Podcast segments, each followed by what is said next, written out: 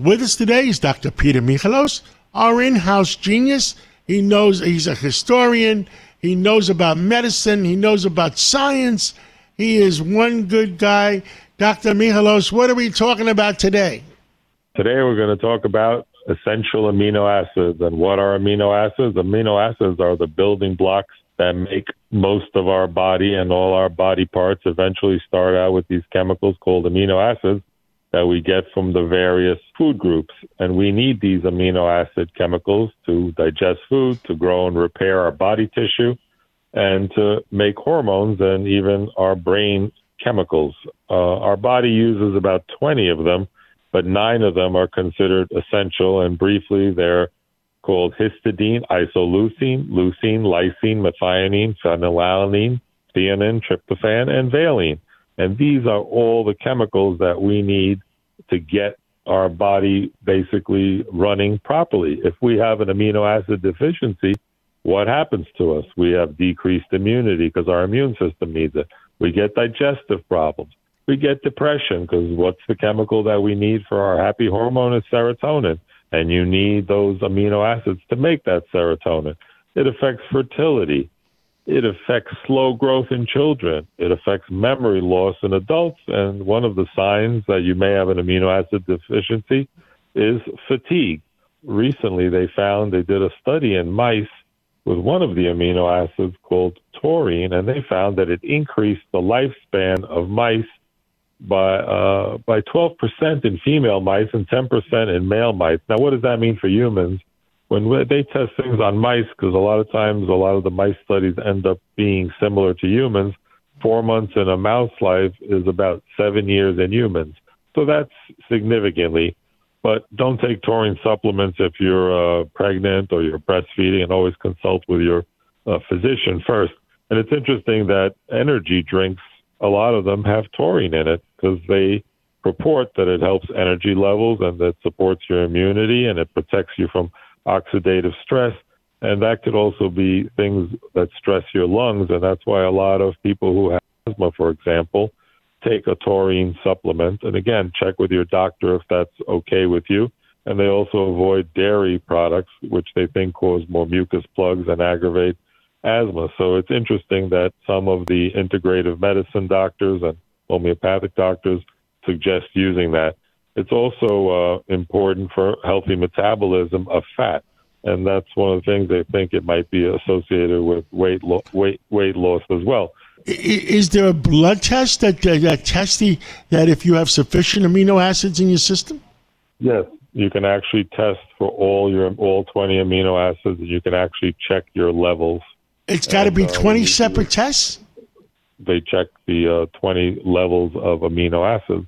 So if you're low in a certain amino acid, for example, if you're low on lysine, you might be getting more viral infections. That's why in many countries around the world, in the United States, the alternative medicine doctors and integrative medicine doctors uh, recommend lysine, which uh, is as soon as you have a sign of getting a canker sore in your mouth, they take lysine. Of course, speak to your doctor first. There are studies now, and uh, and I actually have used it uh, myself, and I've recommended it to my family members, and everybody's saying, "Wow, that's amazing! I wish somebody told me that earlier." So something like an amino acid like lysine is known to have antiviral properties, and it's pretty well established in the literature. But you can check the levels, but most insurance companies are not going to pay for that blood test, and you have to go out of pocket to measure it. And when you do a deep dive in your laboratories, that's one of the tests that you can really learn a lot about your body. There's a lot of different blood tests that are not done routinely. Now there's all kinds of markers, for example, for cancer. You know, we've talked about the Galleri test by Grail. There's can- cancer markers that are elevated in pancreatic cancer. So there's a lot of things now in modern times that we can learn through detailed blood tests, and that's why people are sometimes going out of the system and seeing a private integrative uh, med- medicine doctor, like uh, you know our friend Dr. Magdalena in the Hamptons, who does a deep dive, and they go into all the details of all this blood work that you normally would not get. But today we wanted to tell people about the exciting news about this study that was done in mice, and they're going to start doing it, test doing studies in humans and seeing what effects does taurine have on the aging process? Because now we also have those tests for the aging clock to see if it actually slows down your biological age versus your chronological age. So keep that in mind, and you heard it here first because it's right off the press uh, recently on the uh, effects of amino acids like taurine on health and longevity. Wow, that's all I can say is wow. Uh, I mean, we're moving medicine at at uh, warp speed. What kind of foods uh, uh you to get the right amount of amino acids? What kind of foods do they uh, usually found in?